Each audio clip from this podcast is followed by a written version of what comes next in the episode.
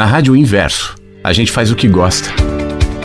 É como o jardineiro que cuida de cada planta, que se alegra com o crescimento da árvore, que alimenta os pássaros e se alegra com isso.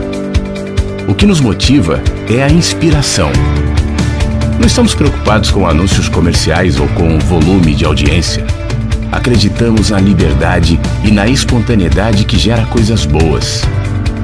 A Rádio Inverso é uma doação Dedicamos parte do nosso tempo e talento para conectar pessoas e promover ideias que voam.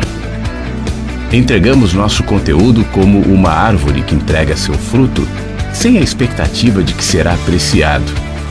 A árvore só dá frutos porque é árvore. O resto é apenas consequência. Não aceitamos enquadramento. Não somos uma rádio de espiritualidade nem de motivação nem de cultura, nem de músicas, mas permitimos que tudo seja linguagem. Nossa linguagem expressa parte do que somos e o resto, silenciosamente, permeia os conteúdos e toca cada um dos que nos ouve. É um prazer ter você aqui no nosso jardim. Fique à vontade entre nós. Essa é a Rádio Inverso, porque a vida tem muitos sentidos. No ar. No ar. Mensagens que chegam pela manhã. Com Flávio Sequeira. Rádio Inverso. A vida tem muitos sentidos. Às vezes, tudo que a gente tem que fazer é abrir a cortina e deixar que a luz, que o vento, que amanhã passe. Porque amanhã sempre vem, né? A questão é se a gente abre a cortina, se a gente abre os olhos, se a gente abre a mente e se a gente se abre para amanhã que todos os dias, todas as manhãs, se impõe na natureza, nas cidades, no meio dos congestionamentos, no meio dos jardins também, como nesse que nós entramos agora. Aliás, eu já peço para que você tire seu sapato, para que você deixe a roupa pesada, que você deixe a, a amargura, os pensamentos ruidosos. Deixa ali, ó. Tem uma prateleirinha ali. Geralmente, essa prateleira se confunde com achados e perdidos. Ela fica mais para perdidos do que achados. Porque esse tipo de, de elementos, sapatos pesados, ruídos, as armaduras, é melhor que você esqueça. Deixe e não pegue mais não. Mas então, obviamente tem gente que depois vai pegar e levar aí para sua vida, mas aí é uma escolha. O importante é que nesse tempo que nós vamos ter aqui, você esteja bem, aberto para amanhã. Amanhã se expressa de várias maneiras. Tem aquela típica manhã, como tá fazendo aqui no Rio Grande do Sul, em Porto Alegre, onde estou. Você viu no meu Instagram? Eu botei um storyzinho abrindo a janela assim, aqui da, da minha casa e mostrando o cenário típico de uma manhã. Dá até para ouvir sons de pássaros, dá para ver ali as árvores tal. É uma manhã maravilhosa. Se estivesse chovendo também seria maravilhoso, né? Mas a questão é que amanhã se coloca também aqui. Por isso que esse programa chama Mensagens que Chegam pela Manhã. É um jeito da manhã falar. Amanhã não fala só no sol, só nos pássaros e só no típico cenário de uma manhã do dia 1 de novembro de 22, terça-feira, em Porto Alegre. Mas ela também se coloca de muitas outras maneiras e a minha esperança é que a partir daquilo que a gente vai compartilhar aqui, leituras, interações, conversa, música, faça amanhã aí. Tem gente que permanece durante muito tempo e às vezes a vida inteira na madrugada. Esses fazem questão de não amanhecer. O sol nunca virá, como diria aquele bonequinho daquele programa de televisão. Você lembra lá de trás? Quem é mais velho vai lembrar que ficava assim, ó oh, vida, ó oh, azar. Lembra que tinha uma hiena? É, pois é. Era um bichinho assim que reclamava o tempo inteiro. Para essas pessoas é sempre madrugada. Precisam da madrugada, são vampiros. Eu prefiro quando amanhece. Às vezes a madrugada é longa, às vezes parece que não vai terminar. Há situações assim, né? Que a gente perde o sono no meio da madrugada, uma insônia, e aí você olha no relógio duas da manhã. Duas e meia, ah, três. Será que não passa e o sono não vem? Mas é só você se aquietar, é só ficar na tua ali e não começar a se colocar nesse estado de angústia que sem esforço nenhum, sem que você precise fazer nada, o sol vem, né? Porque é o trabalho do sol. O, amanhecer, o amanhecer não é um trabalho seu, como o galo do Rubem Alves, que pensava que o sol nascia porque ele cantava, até quando ele perdeu a hora e o sol nasceu da mesma maneira, então ele aprendeu que o sol, o, nosso, o sol nascia independentemente dele.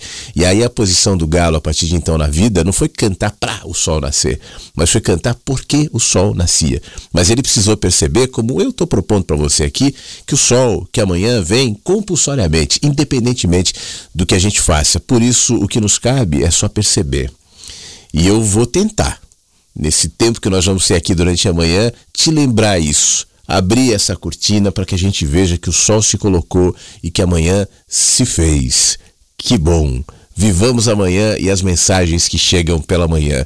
Uma das maneiras da manhã se colocar aqui na Rádio Inverso é quando você se manifesta, né? Eu sei que tem muita gente que ouve. Eu às vezes recebo esse feedback assim. Como eu gosto de ouvir as vozinhas, os comentários, os pensamentos, né? É, eu, eu sei, e dependendo da fase da rádio, como tem muitos pássaros que passam, que vão, que ficam, tem gente que fala, poxa, eu me lembro do fulano, da ciclana, daquela voz, daquela pessoa, agora tem outras pessoas, e assim a gente vai renovando esse canto de pássaros que chegam todas as manhãs. Se o teu canto de pássaro vier, especial, eu posso falar por mim, especialmente para mim vai ser legal. Eu vou ficar feliz em ouvir. Manda sua mensagem 519-9246-1960, esse é o WhatsApp. 519 92461960. Pode ser áudio, pode ser texto, mas manda. No site da rádio tem Deixe Seu Recado e também a possibilidade da gente conversar. Eu já tenho alguns livros separados, eu estava falando do Instagram, eu fiz uma postagenzinha mostrando alguns livros tal. Eu tô, o primeiro aqui da, da lista é o Krishnamurti. Eu li faz alguns dias já, né? Sempre cai muito bem aqui no Mensagem, sempre tem coisas interessantes sobre o amor e a solidão, que é o nome do livro que eu tenho trazido aqui pra gente compartilhar. E eu acho que eu vou ler um trechinho, comentar em cima. Tem uma mensagem, seu menino que anseia pelo céu, tem o Rubem Alves. Na medida que as coisas forem caminhando, ou de repente outro até, a gente vai é, sentindo aqui, né? Lendo e trazendo isso também para compor a nossa manhã. Nossa manhã é composta dos pássaros que falam pelo WhatsApp, é composta da leitura, é composta da reflexão e é composta de músicas também. Essa tá entrando hoje aqui na programação da rádio, chama Interessante e Obsceno. O Martins e o Almeiro, o Almério, ou melhor. A música é muito legal, presta atenção aqui, ó.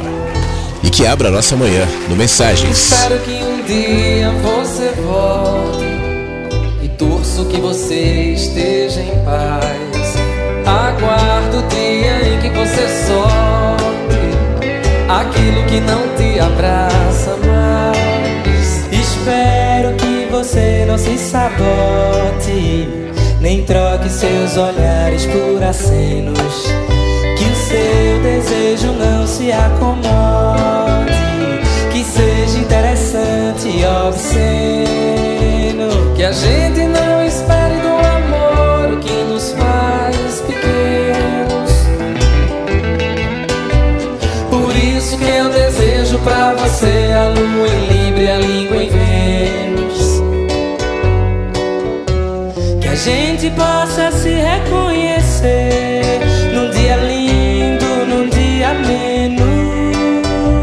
Por isso que eu desejo pra você a lua em Libra, a língua em Vênus. Eu vim aqui só pra te entender e pôr em ordem que é fundamental. desejo pra um sol intenso e um quintal que os passarinhos vão nos receber.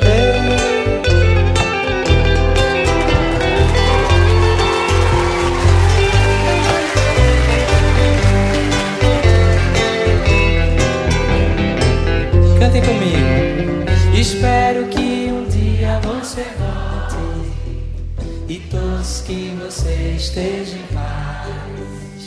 Aguardo o dia em que você solte aquilo que não te abraça mais. Espero que você não se sabote, nem troque Que seu desejo não se acomode, que seja interessante e obsceno. Que a gente não espere o amor que nos faz pequenos. Por isso que a lua em Libra, a língua em Vênus. Que a gente possa se reconhecer num dia lindo, num dia ameno.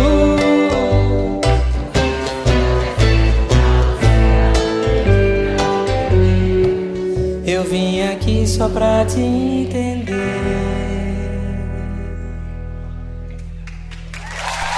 Por em ordem que é fundamental. Por isso que eu desejo pra você um sol intenso e um quintal que os passarinhos vão nos receber.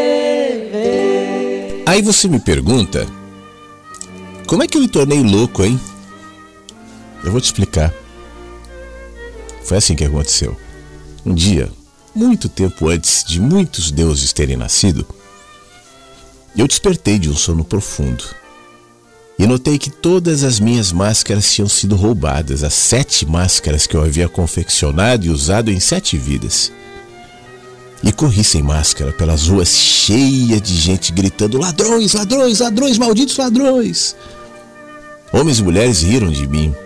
Alguns correram para casa com medo de mim.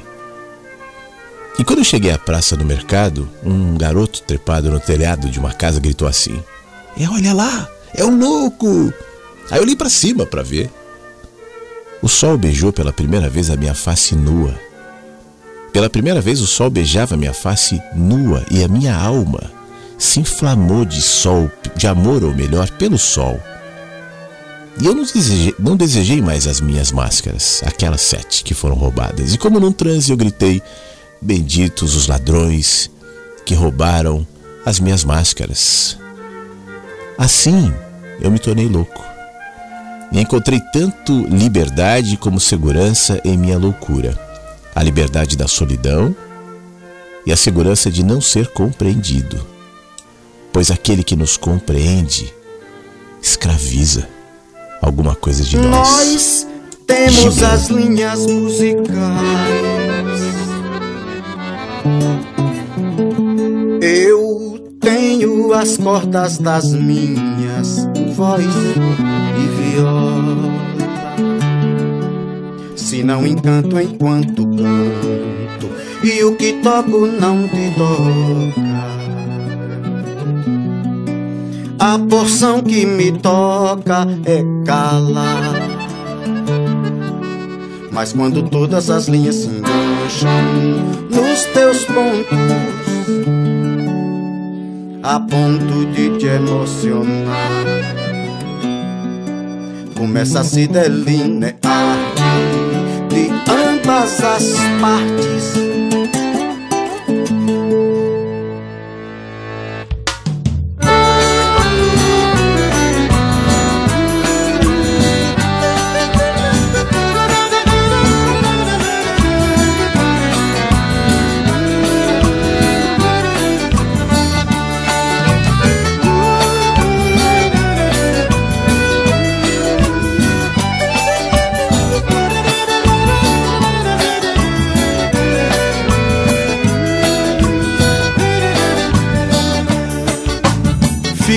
Ficamos ao Deus dará e Deus nos deu, nos deu lâmpada canção, fez-nos de um só coração, um tecelão e um tear, nos deu lâmpada canção, fez-nos de um só coração, um tecelão e um tear.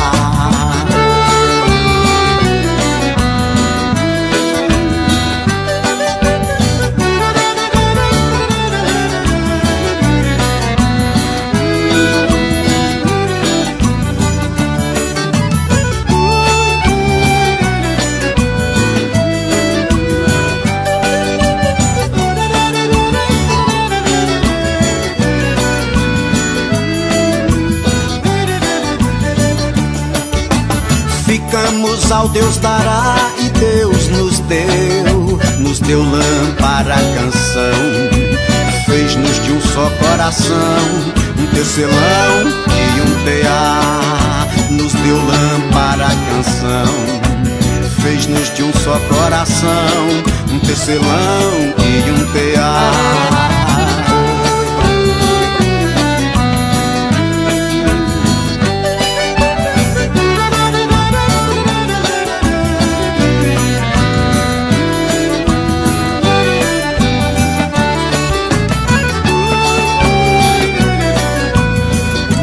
E amanhã, tá aparecendo aí não? A madrugada tá se dissolvendo? Deixa a cortina aberta, deixa a janela aberta, deixa amanhã entrar. Ficamos ao Deus dará e Deus nos deu, nos deu lâmpada canção fez-nos de um só coração, um tecelão e um tear, nos deu lâmpada canção. Fez-nos de um só coração, um tecelão e um tear.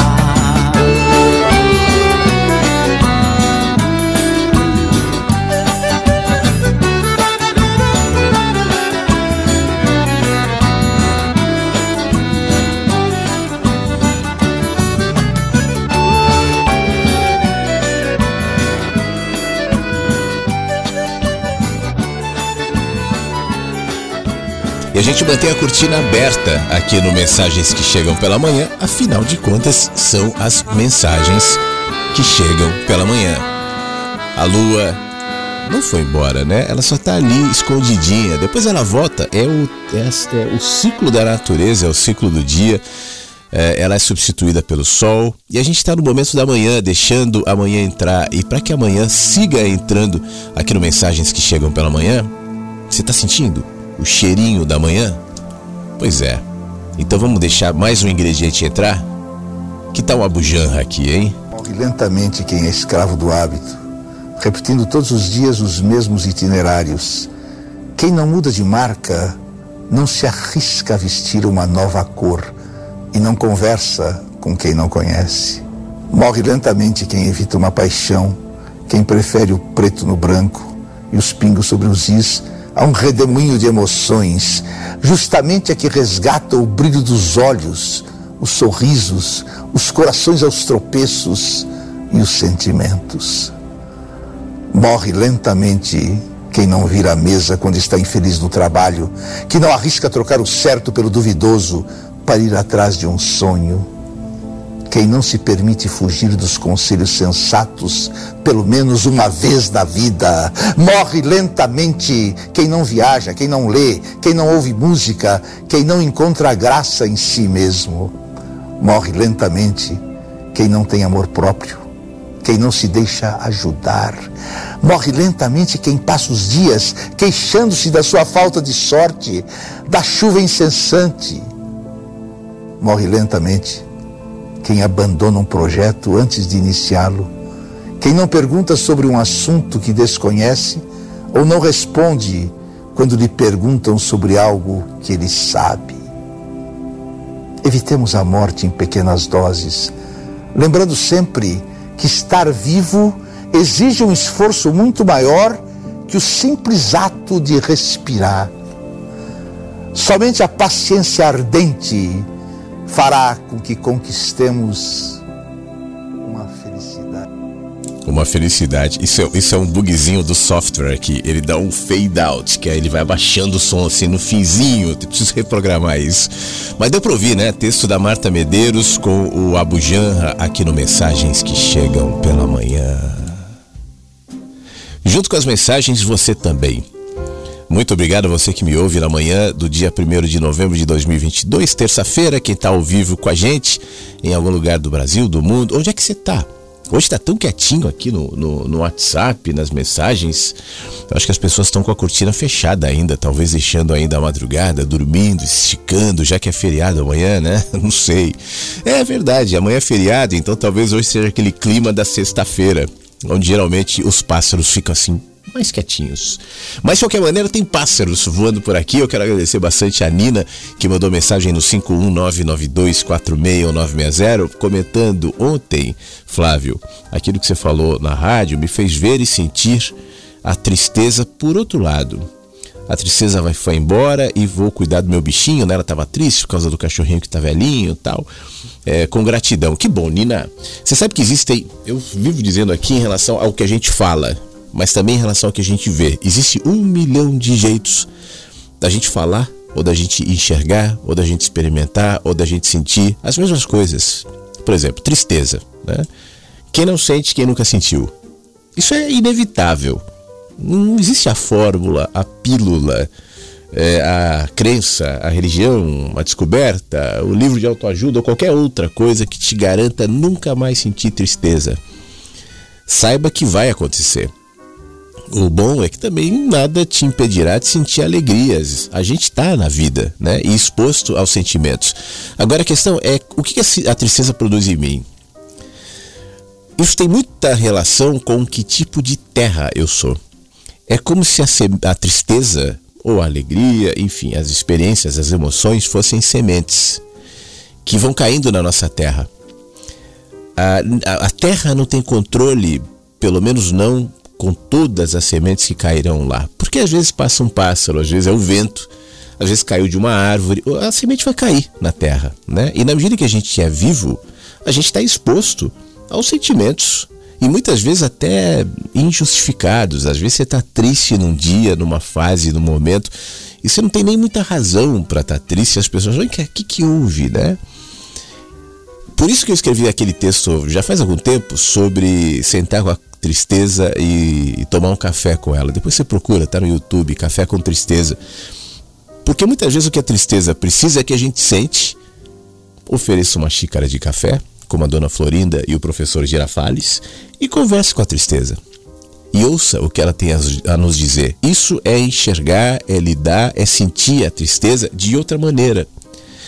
Tem gente que, ao sentir tristeza, passa a ter pena de si própria achando que é uma pessoa injustiçada pela vida, castigada pelos deuses, pelo céu, pelo, por Deus, por santo, por um karma, por qualquer outra razão. E se coloca numa função de mais sofrimento do que propriamente a tristeza lhe traria. Então, enxergar a tristeza como um componente da vida, ouvir o que ela tem a dizer e depois seguir adiante tem a ver com sabedoria. Porque tem gente que fica na tristeza. Isso é muito complicado. Ninguém merece viver permanentemente na tristeza. Assim como a alegria interminável talvez nos embriagaria. Totalmente felizes, sem, sem, sem nunca experimentar nada de tristeza, eu não teria o contraste que é necessário para eu enxergar. A sabedoria também é construída a partir de contrastes. Não ter medo da tristeza, né? Claro, está aberto às alegrias também, sabendo que tanto uma quanto outra passam, tem a ver com isso, com maturidade, com sabedoria e com a vida. Então que nós, diante do dia mal, né, saibamos que vai passar. Tá bom? Nina, obrigado pela sua mensagem. Vanel tá no Rio, ouvindo mensagens que chegam pela manhã, manda bom dia. A Elaine também mandou bom dia, ouvindo o mensagens que chegam pela manhã em Santa Catarina. Tem uma mensagem aqui do Beto. É, essa mensagem chegou cedinho aqui dizendo: Flávio, a verdade é filha do tempo, não da autoridade. Francis Bacon e complementa dizendo: Bom dia aos inversos também. Estou ainda offline, estou com saudade de participar, mas se você puder ler mensagens minhas enviadas antes do programa, eu ficaria muito agradecido. É, pois é, mas manda quando você quiser, Beto, tranquilo. Já peguei aqui, ele viu essa aqui às 5 e 20 e pouco da manhã está é, trabalhando, eu acho, né? E algum problema de conexão ali, então aproveitou para enviar mais cedo. Te agradeço, meu amigo, muito obrigado, tá? Bom dia para você. Eu sei que o, o, o Beto vai ouvir depois o programa. Essa é, essa é a possibilidade também, né? Então já aproveito para mandar um abraço, um carinho, um beijo para quem está ouvindo mensagens no site da Rádio Inverso, já que quando o programa termina, ele imediatamente sobe para o site e todos os outros estão disponíveis nas plataformas de podcast como o Spotify e como o Google Cast. Então um beijo para quem ouve depois. Aliás, você que ouve depois também, me conta e que contextos, né? Eu fico feliz em saber. Tem gente que me fala assim, já ouvi algumas vezes. Eu ouço mensagens na academia, eu ouço mensagens mensagens andando de bicicleta. Eu ouço mensagens viajando de carro. É legal, eu ouço mensagens no ônibus, já ouvi também. Isso é muito legal, né? Saber que a rádio está te acompanhando é, no seu momento aí, eu não sei exatamente qual é, mas acaba sendo o meu aqui também, né? A gente faz isso juntos, que bom. Obrigado, Rodrigo. Você tá bem? Rodrigo Cardoso mandou um alôzinho aqui no 519-9246-1960. As mensagens estão começando a chegar. Ivoneide também está ouvindo. Tudo bem, Ivoneide? Bom dia, obrigado pela sua mensagem. Aqui no site da rádio, não, aqui tá quietinho, mas você pode mandar. Não deixe seu recado ou no 5199246-1960. Eu fiquei de ler o Krishnamurti, né? Eu vou fazer o seguinte. eu vou tocar uma música Agradecendo antes aqui o Cristiano também que está mandando mensagem pelo WhatsApp. Flávio, sempre atual, muito bom ouvir a Bujanra. Gosto desse áudio em que ele fala sobre a felicidade. Eu vou ver se. Eu não sei, de repente cabe hoje ou outro dia, mas te agradeço. Pode sugerir mesmo, viu, Cristiano? O Abujanra sempre faz parte aqui do Mensagens, a maneira como ele recitava os textos era maravilhosa, né? Faz falta um cara como ele na comunicação. Então a gente aproveita e ressuscita o Abu Janra no Mensagens que chegam pela manhã. Obrigado pela sua dica, obrigado pela sua mensagem. Na sequência eu vou ler o Krishnamurti, ler e comentar sobre o texto. Eu tô afim de comentar uma pergunta que é, e na realidade o livro dele é muito baseado nisso, né? São palestras que são transcritas no livro, não é um livro escrito para ser lido, mas são papos que viram livro. E nessa palestra aqui, alguém pergunta para ele sobre é, alguém disse que a verdade só pode vir no momento em que se é capaz de ser só e de amar o sofrimento. Lembra que a gente estava falando sobre lidar com a tristeza de um jeito diferente? Eu não chegaria ao ponto de amar o sofrimento. Mas talvez tenha algum sentido nisso. E aí a pergunta continua: isso não ficou muito claro sobre essa coisa do amar o sofrimento. Você pode me explicar o que você quer dizer com ser só e com amar o sofrimento? O que você acha? Então é o seguinte, a gente ouve essa música. Tem mais mensagens chegando. Que bom, mande a sua também, daqui a pouco eu vou ler. Daí eu volto com essa resposta do Krishnamurti sobre essa questão profunda: amar o sofrimento, ser só, para ser feliz. O que isso quer dizer, hein? Já já.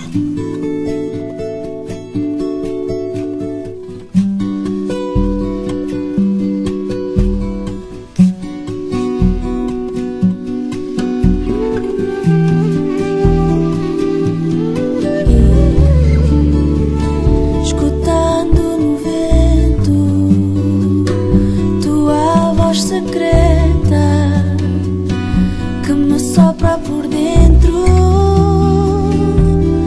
Deixa-me ser.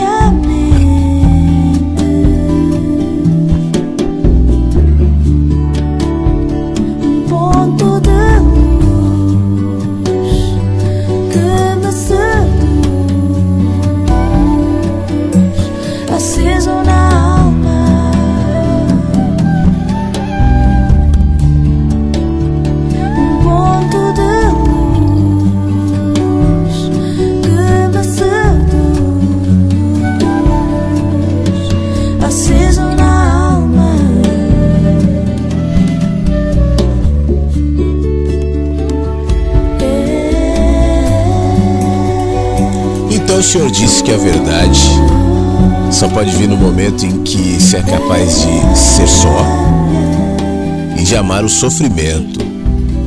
Isso não ficou muito claro, não? Você pode explicar o que isso quer dizer? Ser só e amar o sofrimento. Essa é a pergunta que abre esse texto aqui do Krishnamurti sobre o amor e a solidão. E a gente vai refletir sobre isso, a resposta vem assim: olha. A grande maioria de nós não está em comunhão com nada. Nós estamos em comunhão direta com os nossos amigos, com a nossa mulher, com o nosso marido, com os nossos filhos. A gente não se conecta. Nós estamos em comunhão direta com absolutamente nada. Sempre tem alguma barreira, já reparou não? São barreiras mentais, imaginárias e reais, muitas vezes. E essa separatividade é evidentemente a causa do sofrimento. Não diga sim, nós sabemos disso, sabemos verbalmente disso. Se você fosse capaz de viver isso de modo inteiro, você veria que o sofrimento não pode chegar ao fim por meio de nenhum processo mental. E aí eu faço um parênteses aqui. Argumentos anti-sofrimentos podem servir como analgésico temporário, né? Até porque, e eu estou fazendo comentários em cima do texto, eu volto nele já já. Como eu dizia agora há pouco, o sofrimento muitas vezes é uma questão é, compulsória, ele acontece, você não tem como evitar o sofrimento. Por isso não é uma questão da gente conversar sobre ele e fazer com que ele se dissolva a partir de uma ideia. É tentar enxergar de outra maneira e, como terra que recebe uma semente que nem sempre escolheu receber, produzir a partir disso um outro tipo de fruto, um outro tipo de relação, um outro tipo de árvore. Mas voltando para o texto. Você pode explicá-lo é, tendo a impressão de que te afastaram de si próprio, mas o sofrimento né, vai continuar presente, ainda que você possa encobrir de alguma maneira. E tem muitos analgésicos na vida aí que podem, de alguma maneira e temporariamente, encobrir o sofrimento. Assim, para compreender o sofrimento, você certamente precisa amá-lo. Mas o que isso quer dizer, né? Quer dizer o seguinte: você tem que estar em comunhão direta com o próprio sofrimento, inclusive. Eu faço mais um parênteses aqui. Você lembra aquela história que eu falei agora há pouco sobre café com a tristeza? Tomar um café com a tristeza mesmo? Sentar diante do ou do sofrimento e ouvir o que ele tem a dizer, talvez isso se aproxime dessa questão da comunhão com o sofrimento. O amor ao sofrimento, entenda bem, e eu tenho certeza que não foi isso que o Krishnamurti quis dizer aqui, não é gostar de sofrer. É, não é, é, evocar o sofrimento para estar presente na sua vida o tempo inteiro. Não é isso mas é saber que tudo que se movimenta dentro de mim, de alguma maneira, tem a oportunidade de me revelar e, ao fazer assim, melhorar. Nesse sentido, eu amo o sofrimento. Não porque eu goste de sofrer, mas porque eu vejo nele uma oportunidade, como eu falava mais cedo, de tirar o pano da frente, de tirar a cortina da frente e então promover a, o surgimento da manhã.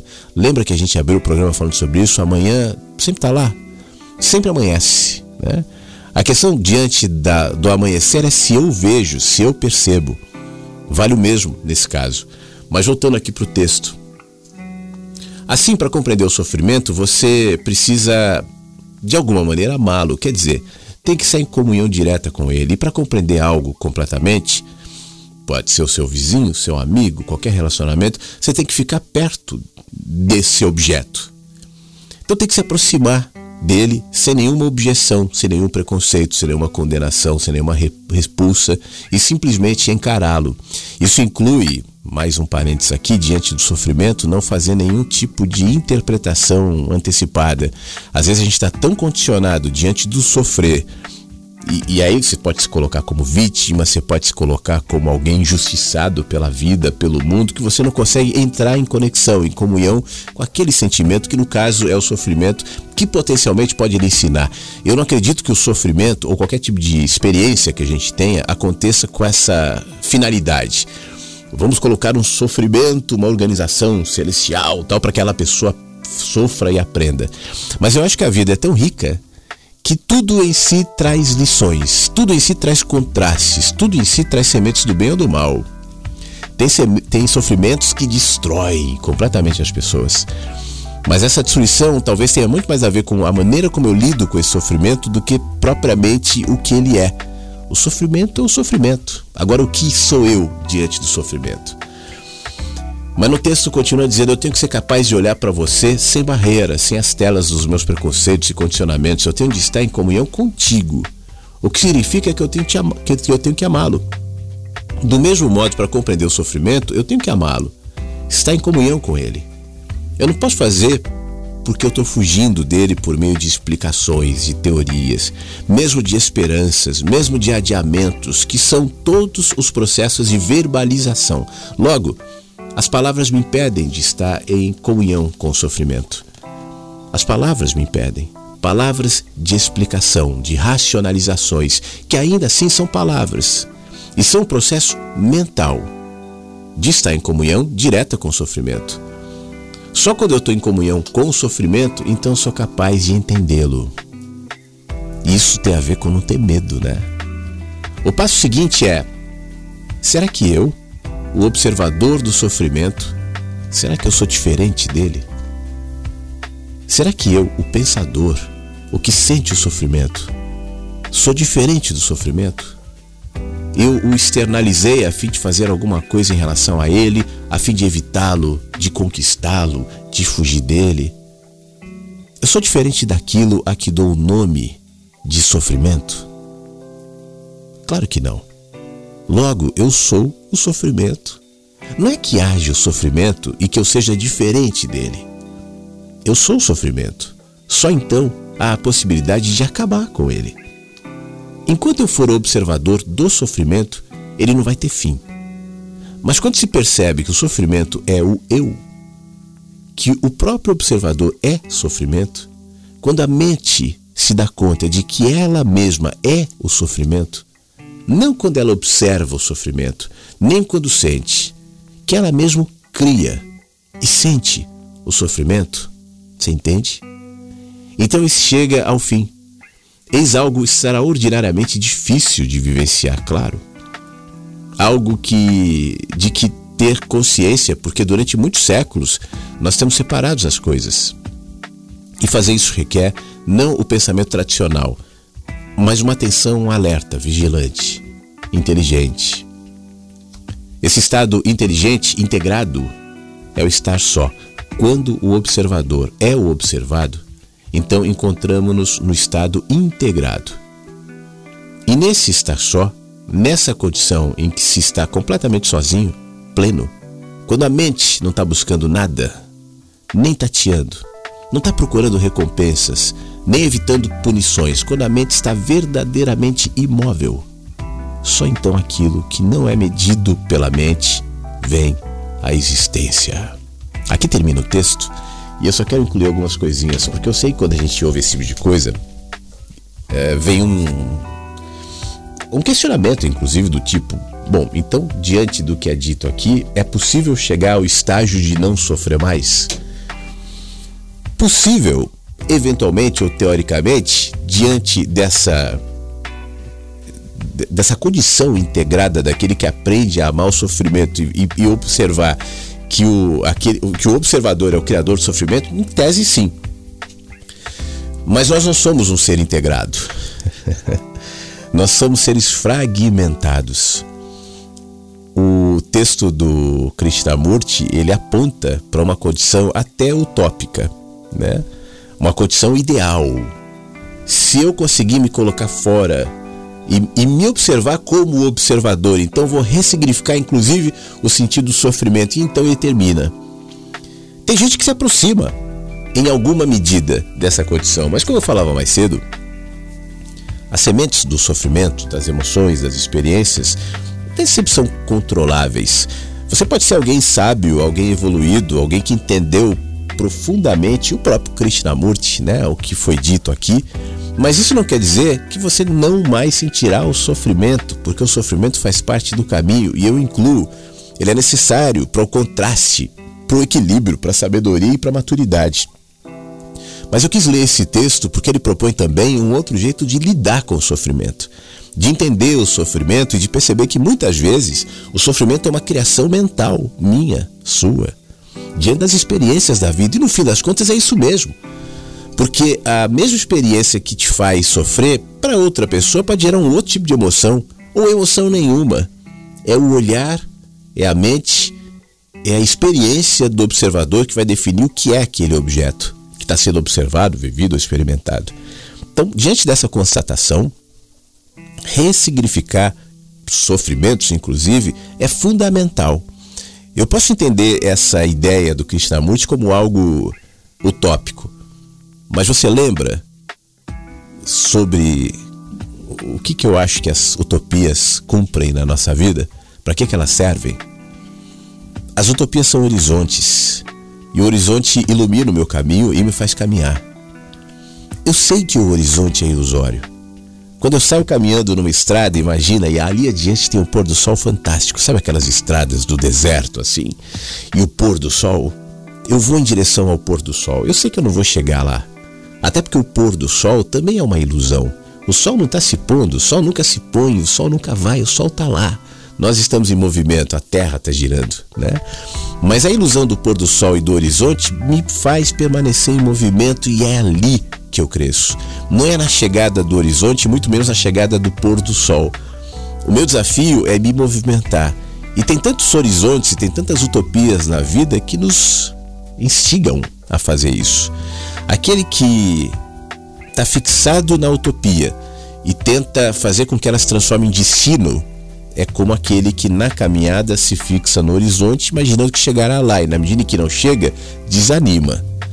Se a utopia do não sofrimento se torna uma verdade para a gente, no primeiro sofrimento que vier, a gente não aprendeu nada, não significou nada, não melhorou, não cresceu e não lida com ele de forma madura. Então siga caminhando, olhando para a esperança de que amanhã a gente, ou amanhã nada, vai ver hoje ou daqui a pouco, a gente tenha condições de lidar com o sofrimento de um jeito completamente diferente. Pessoalmente, eu acho que a gente pode sim fazer isso agora. É uma questão de entendimento, é uma questão de observação. Você entende? Eu espero que sim. Deixa eu ver se realmente as pessoas entendem, né? Ou pelo menos o que, que as pessoas estão dizendo aqui, já que mais algumas mensagens chegaram no nosso 51992461960. Deixa eu agradecer, deixa eu ver quem mais aqui. O Marcos Cleto, Jacarezinho, Paraná. Mantendo a mente serena.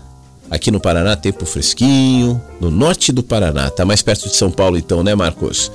Meu amigo, muito obrigado, tá? Aproveite a sua terça-feira, que para muita gente tem cara de sexta-feira hoje, já que amanhã é feriado de finados.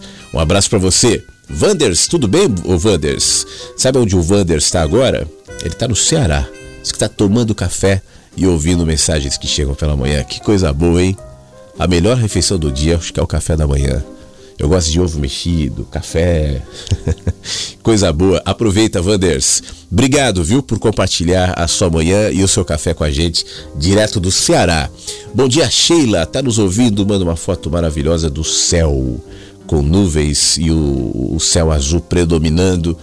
E ela diz o seguinte: Bom dia para todos. Eis um tantinho do céu pernambucano e nele alguns urubus em pleno voo. É mesmo? Deixa eu ver se eu consigo ver aqui. Ah, captou um urubu aqui. Que coisa boa. Eu adoro ficar observando urubu. É, esse é o meu céu que eu entrego aqui com tudo que você veja nele e que, que todos recebam um abraço voo. Muito obrigado. Obrigado por compartilhar o céu, compartilhar sua manhã e o seu alô direto aí de, de Pernambuco, Sheila ouvindo o mensagens que chegam pela manhã. E você, hein? Você tá quietinho hoje, né? Quietinha. Onde é que você tá? Como é que tá o tempo aí? Como é que tá o estado de espírito hoje, hein? Como é que você acordou? Como é que tá a sua cabeça? Hã? Ai, eu quase ouvi. Fala de novo, deixa eu tentar ouvir. Hum, não, não consegui. Use esse aparelhinho aí, o WhatsApp. Aí ele aproxima, aí eu consigo ouvir. Fica mais fácil. Eu tentei, eu coloquei o ouvido aqui, quase consegui, mas não saiu. Jussara, ela diz assim: Eu tô quietinha, mas tô ouvindo. Não tá quietinha. Agora que você falou, eu sei que o pássaro Jussara também tá aqui no jardim. Esse jardim é para isso: pássaros, bichinhos, gente se manifestar e manifestar humanidade. Eu vou daqui a pouco, eu, eu não sei se eu vou ler Rubem Alves ou se eu vou ler uma mensagem. Eu falei assim, eu vou tocar uma música para decidir e na sequência eu volto pra gente compartilhar mais um pouco aqui no Mensagens que chegam pela manhã, tá bom? Quando as luzes do quarto se apagam, quem sou eu? Quando a voz da censura é calada, quem sou eu? Quando a mente revela os desejos que ela escondeu.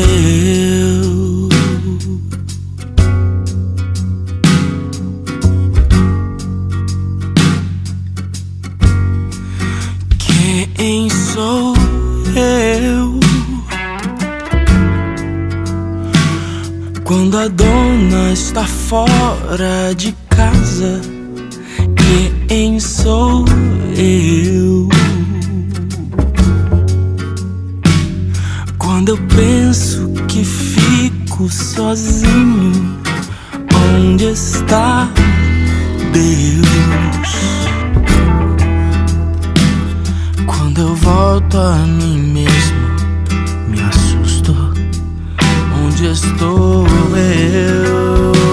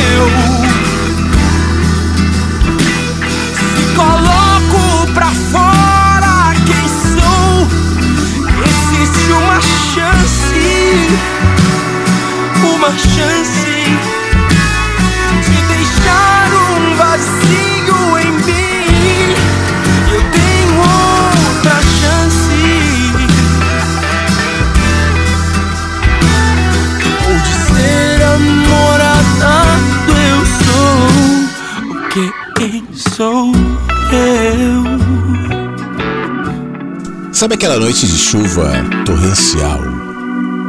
Trovões, ventania, uns pingos de chuva batendo na janela do quarto e você na cama ali no meio da madrugada, sabe? Os pingos com violência, o céu fazendo gritaria, uivos de vento misturados com trovões, flashes de raios que rompem trevas e um tempo que parece não acabar. Aí você se enrola no cobertor, fecha os olhos e inexplicavelmente sente saudade de alguma coisa que você não sabe direito o que é. Aí a sua mente fica fazendo movimentos para tentar resgatar algo que se acople naquela saudade que bate. Talvez de dos seus pais, do passado, da infância, de alguém que já foi. Não sei se é isso e fica. Aquela chuva, aquele vento, aquele temporal. Continue, continua lá fora refletindo a agitação de dentro, a nostalgia, o inexplicável medo do escuro, a solidão que desafia o tempo na noite sem fim. Ninguém tá vendo. Aí você chora, devagar, depois soluça, chora mais, profunda solidão. Até de alguma maneira voltar a ser criança que não tem mais lágrimas. Sabe essa sensação daquela criança que chora, chora, chora, chora, depois suspira, fecha os olhos e entrega-se e dorme. Daqui a pouco, no meio da, do sono, um raio de sol penetra o sonho esquisito, bate no rosto e te acorda. Passou a chuva. Aí você joga os cobertores pro lado, se levanta, espreguiça, abre a janela, abre a janela, abre a cortina, abre. Não fez nada, só abriu a janela e o sol. As pessoas, a rua, o cheiro de matos, pássaros, a iluminação que reflete sobre as folhas ainda molhadas, tudo lá. E você não viu quando voltaram. Lá fora, a chuva passou. E aqui dentro, a percepção de algo novo, um estranho sentimento que nasceu na escuridão da noite, mais forte, mais experiente, mais consciente, mais atento, mais sábio, desperto da madrugada que tem fim. A chuva passa, os trovões são apenas trovões.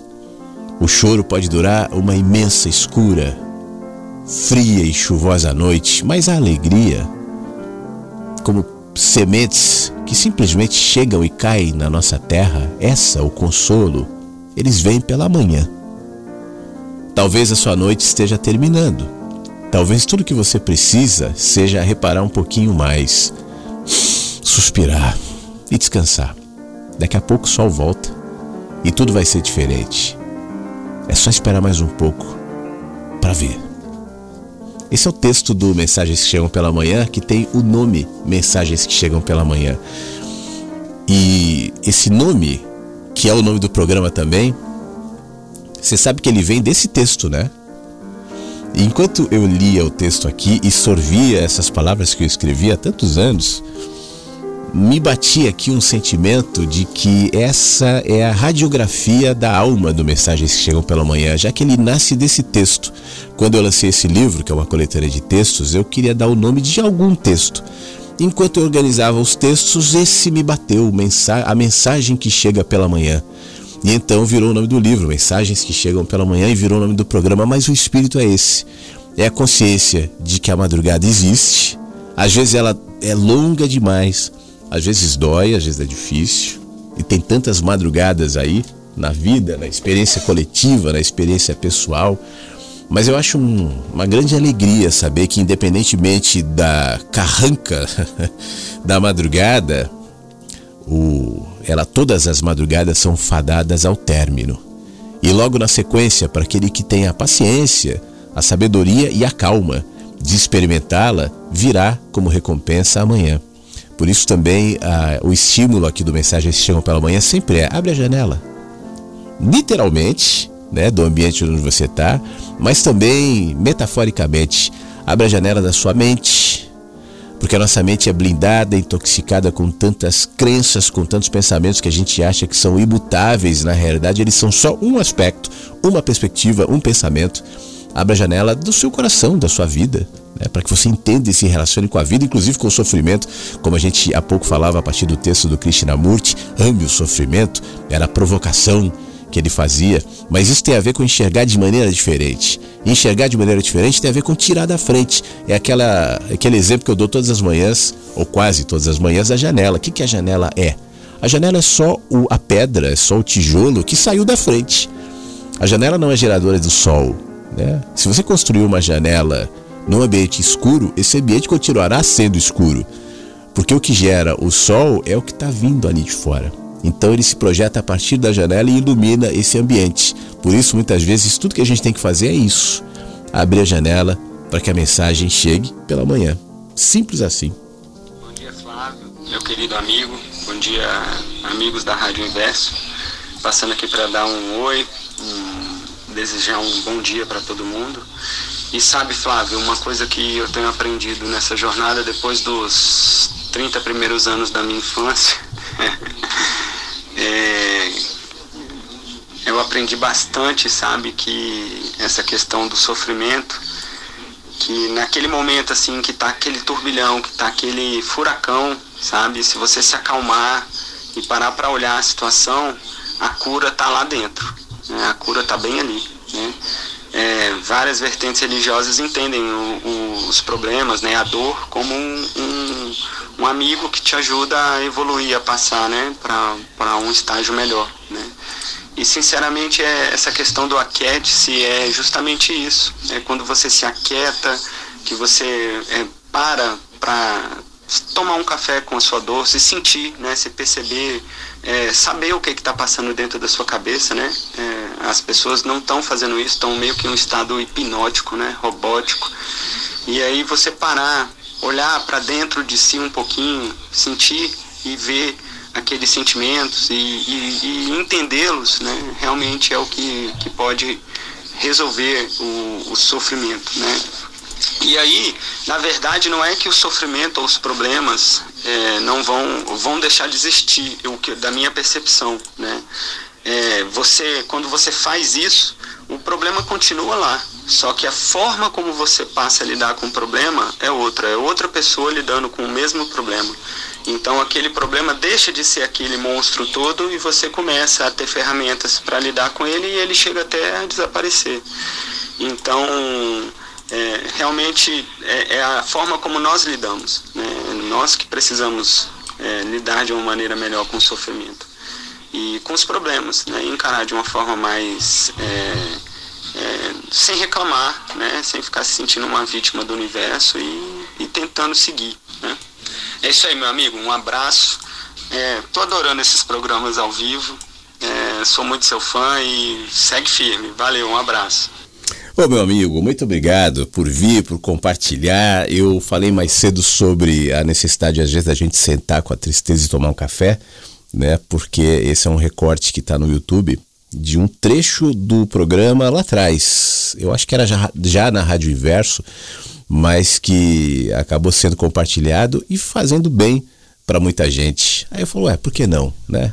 É esse trechinho aqui, ó. Será que você não está tentando evitar esse encontro com a tua tristeza? Será que o que está faltando não é em determinado momento quando você ouvir ela chegando no seu apartamento, batendo na porta e você diz: Quem é? É a tristeza. Aí você abre a porta e fala assim: Tristeza. Bem-vinda, tristeza. Eu sei que você não vai ficar muito tempo aqui, porque você sempre tem pressa, você sempre vai embora, né? É, ficará se eu ficar te evitando, te, te, te acuando, te hostilizando. Mas se eu não fizer isso, eu sei que o que você quer é só tomar um café. Então senta, eu acabei de passar um café, tristeza. Senta na mesa ali. Aquela cadeira é para você. Vamos conversar. A tristeza com a seu, sua expressão melancólica, seus olhos fundos, sua voz rouca e deprimida e monocórdica. Falará sobre os seus pensamentos e devaneios. Você vai ouvir aquilo e vai falar: Poxa vida, o que está passando aí no coração da tristeza, né? O sol que iluminava a sua sala quando a tristeza tocou a campainha, de alguma maneira se escondeu, o sol, o sol se esconde da tristeza. Então o dia ficará nublado. Aí você vai ouvir, enquanto conversa com a tristeza, chuva, e a, e a tristeza vai dizer: Você está ouvindo as gotas de chuva? Eu gosto da chuva. E aí você vai falar: Poxa, até que a chuva é interessante. Aí a tristeza dirá: Você está vendo as nuvens carregadas? É bonito, né? Aí você vai ver a tristeza que não é tão carrancuda assim. Ela tem o que te agregar. Depois que vocês tomarem umas duas xícaras de café, a tristeza olhará para o relógio e dirá: Agora eu preciso ir. Muito obrigado por me receber. Você levantará. Não quer mais um café, tristeza? Não, não, não, não, obrigado. Aí abre a porta, a tristeza vai embora. Você senta, fica pensando naquilo, um tom de melancolia ainda, que vai se diluindo na mesma medida em que as nuvens se diluem. Daqui a pouco o sol penetra as nuvens já escassas e dispersas, e aquele raio penetra a tua sala por entre a cortina. Igual a foto que eu botei hoje no Facebook, não sei se você viu. Eu acordei, passei pela sala e vi aquele sol penetrando as cortinas, tirei uma foto, publiquei. Depois você vê. E aí de novo o sol e o calor e a vida se restabelece. E agora você voltou a estar feliz, mas uma felicidade diferente. Não uma felicidade eufórica, nem uma felicidade que depende de ruídos de vozes e companhias, de, de gente em volta, de aplausos, de distrações. É uma felicidade um pouco melancólica até. É uma felicidade mais profunda, porque agora a felicidade deixou de ser apenas alegria.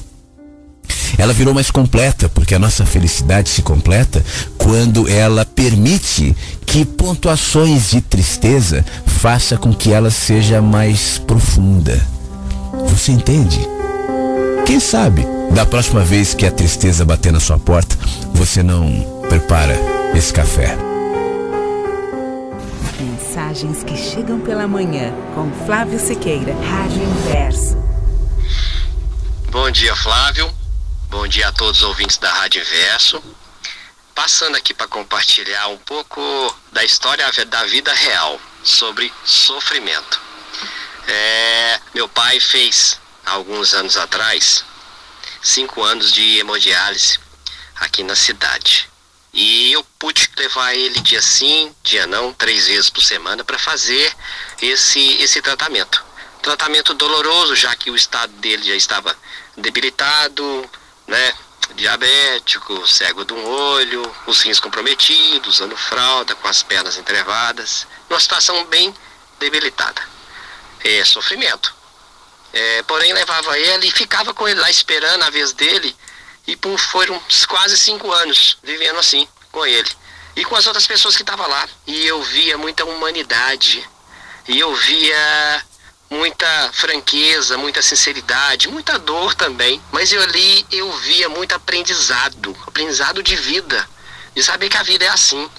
Passamos por esses momentos e todos, mas ali eu via um até paciente ajudando o outro e era meninas novas, meninos novos, pessoas mais velhas, cada um com a sua deficiência, mas estava todo mundo no mesmo barco. Apesar do sofrimento, apesar da tristeza, ali tinha coisas boas. Às vezes eles cantavam, tinha o aniversário de um, às vezes tinha a festa de outro, e eu participava. E aquilo ali para mim foi muito bom, apesar do sofrimento, apesar de ser doloroso. Mas foram passagens da minha vida que, que eu aprendi muito. Aprendi muito mesmo, em todos os sentidos. E aí, Flávio, eu ia levar ele, né, para fazer hemodiálise, e aí eu colocava o seu programa, a da rádio Vagalume e ele não entendia nada. E eu gostava de questionar ele. E falei, pai, é, 60 e poucos anos de idade, novo e tudo mais, o que, que você poderia fazer diferente? O que, que você faria diferente se você pudesse voltar atrás? Ah, eu faria tudo diferente, meu filho. Não trabalharia tanto, não sofreria por tantas coisas boas, tantas coisas inúteis, tantas coisas que não valiam a pena. E eu sofri. Mas é isso passando aqui para desejar uma boa terça-feira para todos e falar para aquele que está me ouvindo aí que põe sua voz, deixa eu ouvir a tua energia, põe para fora. É muito bom ouvir você que está aí me ouvindo agora. É só isso, experiência de vida, vida da vida real. Valeu muito. Um bom dia, um beijão para todos e até mais. É, Tony, que coisa boa, obrigado. Obrigado por vir, obrigado pela mensagem. É, obrigado por compartilhar essa experiência de vida, né? Dolorida, como você disse, com o seu pai, mas também tão cheia de sabedoria, né? É, que bom que em determinado momento ele olha para trás e ressignifica as experiências. É o que eu às vezes é, estimulo as pessoas aqui. É melhor que a gente faça isso a tempo, né? Para que a gente tenha tempo de, de viver de se relacionar com as pessoas, de se relacionar com a dor, com o sofrimento, como eu disse há pouco, é compulsório. Vai, vai acontecer, a gente pode evitar, a gente pode negar, a gente pode tentar fugir do sofrimento, mas ele vem, né? A questão é quando vier, que tipo de terra ele vai encontrar.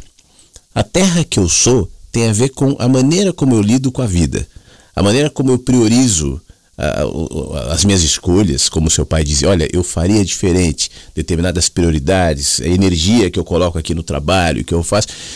É isso, né? Se eu cuido, isso é cuidar da terra que sou.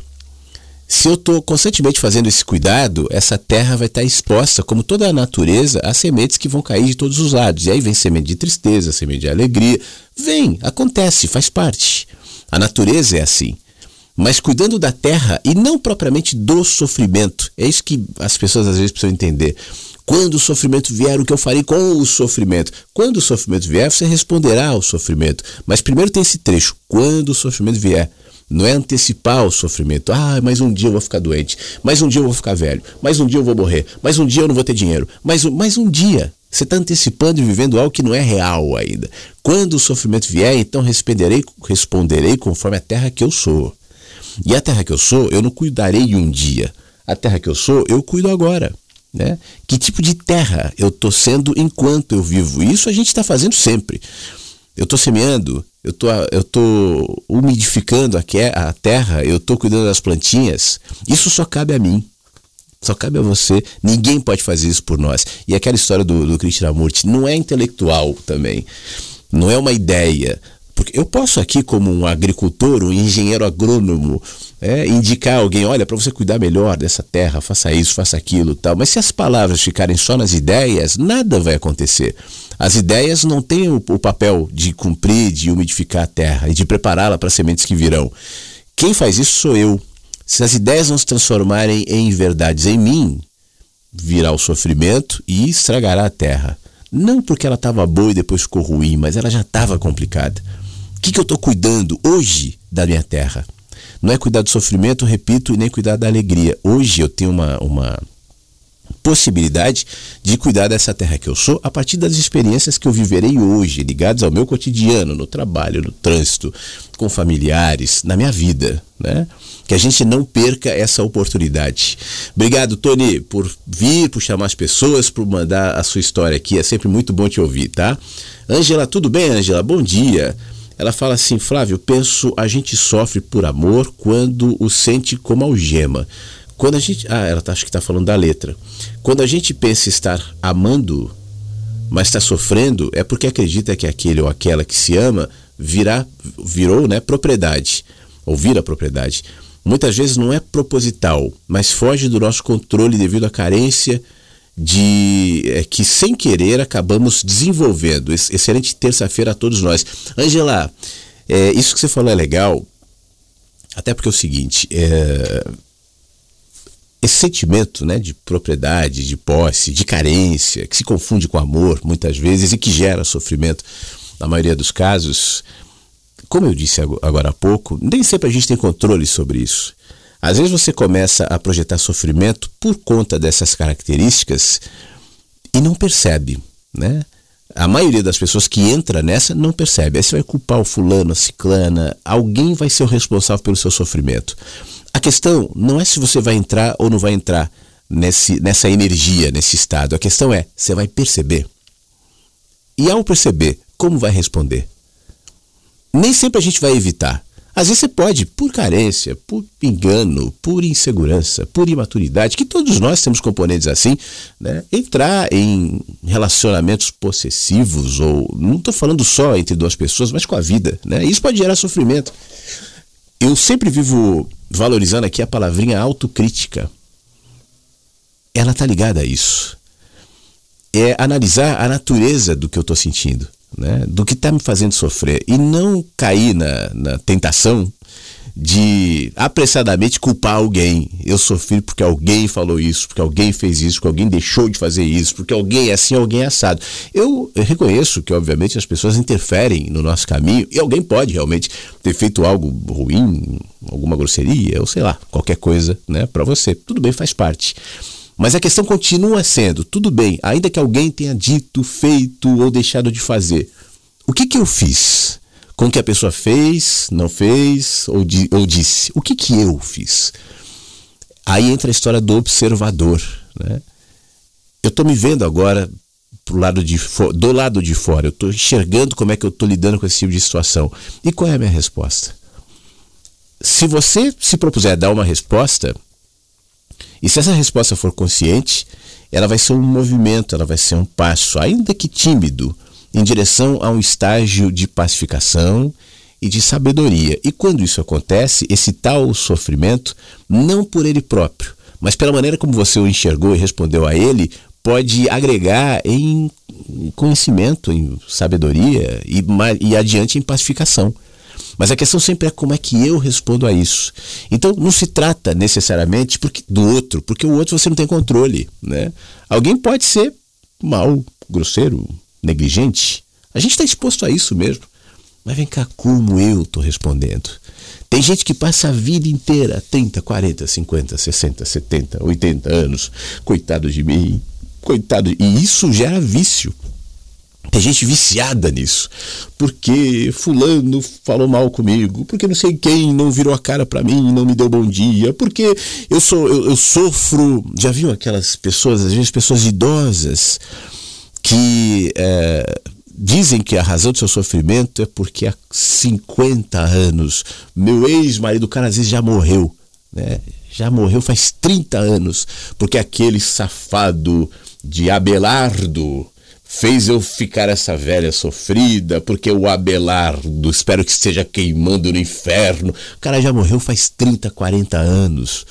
E as outras oportunidades depois do Abelardo, que a dona Quitéria teve e não quis. Né? Mas ela precisa do Abelardo para justificar todos os males, todas as negligências, todas as respostas que não deu, todo, todos os casulos de autovitimização que construiu e se escondeu ao longo da vida. Claro, afinal de contas, há 40 anos o Abelardo arrastou asa para aquela lambisgoia.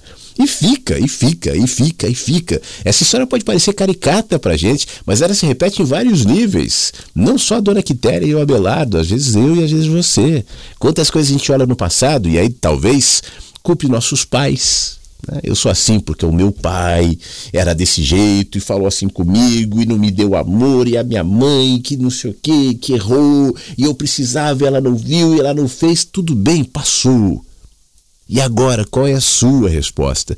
Seu pai e sua mãe provavelmente fizeram o que podiam, né? E certamente faltou, porque nunca é perfeito. Ninguém consegue suprir todas as carências, ninguém consegue fazer, não existe a fórmula certa nem para se relacionar entre as pessoas, nem para criar filhos, nada, né? Passou. E você percebeu. Então você está apontando meu pai, minha mãe, o Abelardo, né? Você viu ali a, eventualmente a natureza daquilo que te faz sofrer hoje, que tirou esse tipo de, de angústia. Mas uma vez que você tenha visto, cabe a você escolher. Cabe a você responder. Cabe a você dar o próximo passo. E tudo bem, aconteceu. E agora? Qual é o próximo passo? Não tenho dúvida que tem gente que fala, ah, mas não é fácil. E não é mesmo leva a vida inteira, não é fácil. Não é assim, bom, escolha não sofrer, tudo bem, olá borboleta, sol, bom dia. Deixa eu dizer pro, no meu espelho aqui, você é um vencedor. Não é isso, isso é autoajuda, por isso que eu não gosto da autoajuda. Autoajuda é, é, é botãozinho, né? Você aperta, tá tudo certo, a vida fica cor de rosa. Não é isso. Às vezes vai levar a vida inteira, às vezes vai precisar de ajuda uma terapia, um amigo, alguém que te veja de fora e que te movimente nessa direção. Mas isso também parte de uma escolha, né? parte desse reconhecimento. E repito, esse reconhecimento é teu. O mundo está horrível, esse Brasil está uma confusão, e tá. Ontem, por exemplo, deixa eu te contar rapidinho, já já eu vou ler mais algumas mensagens aqui. Eu estava conversando com meu filho e a gente conversa bastante sobre muito, assim, ele gosta de pensar tal. E aí a gente tá falando sobre política, né? E eu contando para ele um pouco do, do que eu vejo, de como eu acho que as coisas estão acontecendo, por que, que as coisas estão acontecendo tal. E aí ele ouvia e falava assim, poxa, isso é meio desesperador, né? Dá uma revolta, isso é horrível tal. E eu falava, cara, deixa eu te contar o que, que eu faço com isso. Eu, durante muito tempo, diante do que é né, a política, do que é o Brasil, do que são os políticos, e a gente adiciona o componente do que é o povo também, né? É impressionante que o povo não trata políticos como políticos e não trata política como representação social, mas trata política como religião e trata políticos como deuses, né? Isso é muito triste, é muito empobrecedor. Mas o que fazer diante disso, né? Eu dizia para ele, cara, isso gera uma energia raiva, revolta, mas cuidado para não transformar isso em ressentimento. A questão é o que, que eu vou fazer com essa energia, por exemplo, de raiva e revolta, né? Como eu me posiciono na vida diante disso? Quem não quer fazer muita coisa, fala assim: eu voto. Tá bom, é um jeito, é uma escolha e obviamente que é uma posição e não está errado. Mas não é a única. Usa isso para ser onde você estiver agente de consciência, agente de luz, gente que propõe, não só gente que reclama. Isso não vai resolver? Não, não vai resolver. Mas se todo mundo de alguma maneira se posicionar assim, a gente melhora, né? E vai saber o que adiante isso pode gerar. Sabe aquela, aquele meu texto que fala sobre o, o princípio das revoluções? A revolução não é aquele evento histórico. Aconteceu no dia 14 de julho de 1872, uma guerra que. Não, tudo bem, isso aí é um, é um, é um reflexo. Essa guerra, antes de ser identificada pela história e de começar o primeiro tiro, foram tantos os pequenos movimentos que a história não, não identifica, e talvez esses pequenos movimentos tenham nascido de pessoas que sentiram, que propuseram, que se movimentaram, o bem e o mal. Né? Então tudo tem consequência. Toda mínima atitude vai desencadear ali adiante uma série de outras atitudes que se conectarão até que um evento histórico aconteça. O problema é que a gente se desconecta da história e se coloca como um fragmento impotente. E aí olha para essa arsenal poderoso, por exemplo, representado pela política, pelos poderes, pelo dinheiro, pelas corporações, né? Tudo que a gente sabe que existe e se sente impotente. E aí diante da impotência, qual será a escolha? Então você é egoísta, não tô nem aí, sou eu mesmo, quero arrumar um empreguinho público para me dar bem. Fazendo parênteses, emprego público é necessário e é importante. E é óbvio que eu não estou me referindo a todos os funcionários públicos. Eu mesmo conheço muitos que são muito sérios e estão a fim de fazer coisas legais. Mas existe a cultura. Né? Eu morei um tempo em Brasília e eu via muito isso. Numa época em que tinha muito funcionalismo público, tal, muita gente que não estava nem aí. Ia lá só por causa do, do estatutário, do, da segurança, da grana tal. Isso é uma reprodução daquilo que eu estou vendo no macro, me desagrada, me sinto impotente, então eu vou fazer do meu jeito e vou repetir no micro aquilo que eu condeno no macro. Então você alimenta uma cadeia que não vai acabar. Né? A questão é sempre o que, que eu escolho fazer com a, essa energia faz em mim. Pode ser a energia do sofrimento, pode ser a energia da revolta, a energia da raiva, a, a energia da tristeza, enfim. O que, que eu faço com ela? Essas energias, a revolta, o sofrimento, a tristeza, tal, como essa conversa com meu filho, bom, elas vão acontecer, né? Eu não tenho como evitar. Eu posso diminuí-las, eu posso de alguma maneira enxergá-las e lidar com elas de maneira diferente, mas sobretudo a minha escolha é qual a minha resposta. O que que eu vou fazer? E olha, deixa eu te falar um negócio aqui. Estou falando muito, né? Aliás, eu tenho que poupar um pouco a voz, que ainda tem um monte de coisa para gravar hoje. Mas depois eu fico rouco. Sábado eu falei três horas e fiquei meio rocão. Mas o que eu quero dizer para concluir isso é simples, mas é absurdamente revolucionário. Né? A gente quer coisas muito complexas. A gente vê gente aí parando, os caminhões agora, provavelmente parando algumas estradas, está falando uma série de situações, o país tá, continua, como eu disse lá atrás, né? continuará amedrontado, continuará brigando, continuará dividido, e vai ser assim. De qualquer forma, é, a gente não para para pensar que mais revolucionário do que guerras e tiros e bombas e coisas do tipo, é cada humano enxergar a si próprio e responder com luz, com clareza, com verdade, com ousadia, coragem, honestidade, a si próprio. Muito mais do que como eu respondo para o meu voto, para o político, para a situação, eventualmente, qualquer situação. É como eu respondo para mim. Né? Pouquíssimas pessoas fazem isso a grande maioria eh, acaba se viciando em arrumar culpados, terceirizar responsabilidades, sempre a partir de uma justificativa, alimentar esse monstro que vive dentro. Então que a gente aprenda no nosso caminho, tá bom? A se enxergar, tá tudo ali, essa é a chave. Se aquietar, se enxergar e responder com sabedoria. Quase chegando ao final do Mensagens que Chegam pela Manhã. Tem algumas mensagenzinhas ainda. Deixa eu ir para a parte de trilhas aqui. Vou pegar uma outra trilha aqui. Trilha bandolim. Sabe o que, que eu vejo quando eu toco essa trilha assim, ó? O que, que você vê? Fala você primeiro. Ó. Eu vejo aqueles caras assim de chapéu, aquelas mulheres com aquelas roupas da década de 20, 1920, há 100 anos, andando numa cidade, numa rua, no, no centro de São Paulo, por exemplo, aquelas construções antigas, aqueles prédiozinhos tal. Você consegue visualizar isso? Ó? É legal, né? Elaine, bom dia. Ela manda uma mensagem. Domingo passado eu flagrei esse cachorrinho que, na tentativa de se proteger, uh, se proteger de um pássaro, ele. Peraí, deixa aqui, entrou aqui telefone de possível fraude me ligando aqui. Vamos voltar. Domingo passado eu flagrei esse cachorrinho que, na tentativa de se proteger de uns pássaros que queriam atacá-lo, achou refúgio nessa placa. Em meio a uma rotatória movimentada, ele achou uma saída, sabia na sua genuinidade animal. Ela manda foto do cachorrinho se disfarçando, se disfarçando não, se protegendo do, dos pássaros, tá bom? Obrigado, Elaine. Sabedoria animal tem muito a nos ensinar, né? A gente devia prestar mais atenção também no que os bichinhos estão nos dizendo o tempo inteiro. Flávio, eu tô aqui me acalmando, e acalmando os barulhos de dentro de mim. Passar pelo seu jardim me faz bem. Sou a Marciana de Itapevi. Ô Marciana, tudo bem? Faz tempo que você não participa aqui do Mensagens Cheiam pela Manhã. Muito obrigado pela sua mensagem aqui no nosso 51992461960. A Alessandra também está nos ouvindo. Ela manda um, uma foto aqui de um carrinho de compras. Deixa eu ver o que, que tem no carrinho de compras. Tem pão. No Rio Grande do Sul chama cacetinho. Sabia disso, não?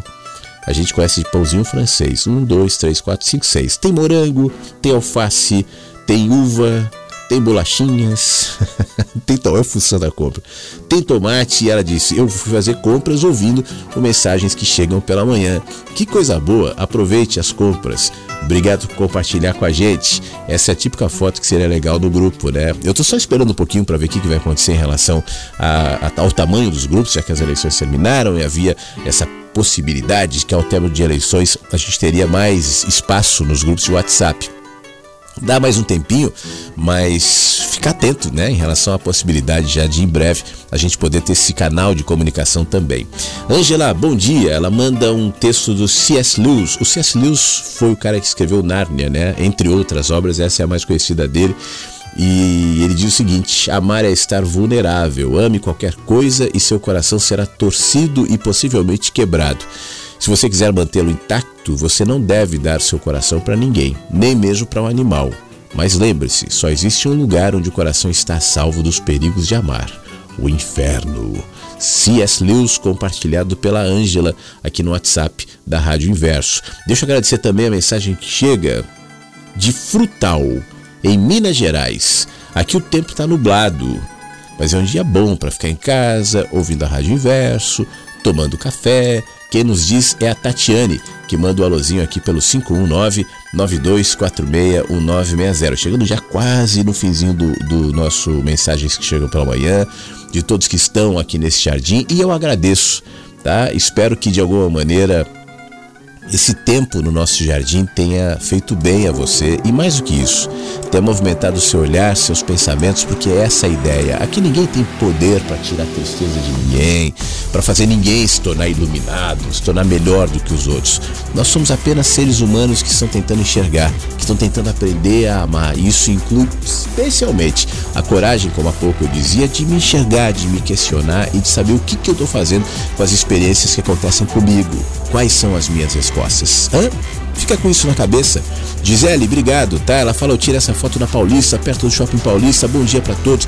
Rádio, 100 anos de rádio no Brasil, foi recentemente, né? E você sabe que aí, o, o Gisele, perto do Shopping Paulista, foi onde eu trabalhei na primeira rádio. Esse lugar para mim é muito, muito familiar. Eu trabalhava na Praça Oswaldo Cruz, número 124, 18º andar, ali na Rádio Imprensa e depois na 89, que era a imprensa era no 18 a 89 no 17 andar. Eu acho que as duas estão no mesmo lugar. A 89 não tenho certeza, acho que mudou. A imprensa certamente está no mesmo lugar, então eu descia, às vezes ia no Shopping Paulista, quando não era cobrado estacionamento ainda, ou ia na, na esquina ali, quando você sai do prédio da Praça Oswaldo Cruz, vira à esquerda, na esquina tem um posto. Aí naquele posto eu ia comer pastel carijó, que era um pastel de frango com catupiry que eu adorava. Quantas histórias aí da Avenida Paulista. A grande maioria das cidades que eu trabalhei ficam aí na Avenida Paulista. Trabalhei em tantos números: Paulista 807, 14 andar, Paulista 2200, Paulista. E agora eu não me lembro os números. Mas é, quando eu vou a São Paulo, Paulista é um pouco a minha casa. Então, obrigado por trazer um pouco desse lugar tão querido e tão familiar para mim. Obrigado, tá bom, Gisele? Mensagens que chegam pela manhã fica por aqui. Obrigado mais uma vez a todo mundo. Daqui a pouco o programa já sobe para o site da rádio para você ouvir de novo, caso queira, compartilhar, enfim, ou alguma parte que você tenha perdido. E eu vou atualizar também agora o Spotify, né, já que os programas também ficam todos disponibilizados ali no Spotify, Google Cast e tocadores de podcast. Pelo Spotify é até mais fácil para você sugerir alguém, para você encaminhar um programa. De repente faz bem, né, e você quer que outros também tenham acesso a isso, então você me ajuda a compartilhar tá bom? Obrigado mais uma vez, um grande beijo, se cuida, boa terça-feira e amanhã no feriado estarei aqui às 8 da manhã ao vivo em mais um encontro pelo rádio. Fique bem, bom dia e até lá. Mensagens que chegam pela manhã com Flávio Sequeira, Rádio Inverso. O que mantém seus pés no chão? Que tipo de gravidade atrai seu corpo, seus movimentos, seus pensamentos para o centro da Terra? Quantas forças atraem seu caminho e fazem com que seus passos sigam nessa ou naquela direção? Mas há tantas direções. O que mantém sua mente no céu? Que tipo de força propulsiona suas ideias, suas perguntas, sua sede para onde não há limite? Quantos ares sustentam suas asas e o voo e te projetam para outras perspectivas, onde tudo ganha nova dimensão. Há tantas perspectivas. O que somos e o que almejamos ser. Nossas respostas, pontes para novas perguntas. Nós, construtores de altares à beira de abismos. Falando para seres que pisam a terra, sem medo das ideias que nos projetam para o ar e estão em toda parte. Rádio Inverso. A vida tem muitos sentidos.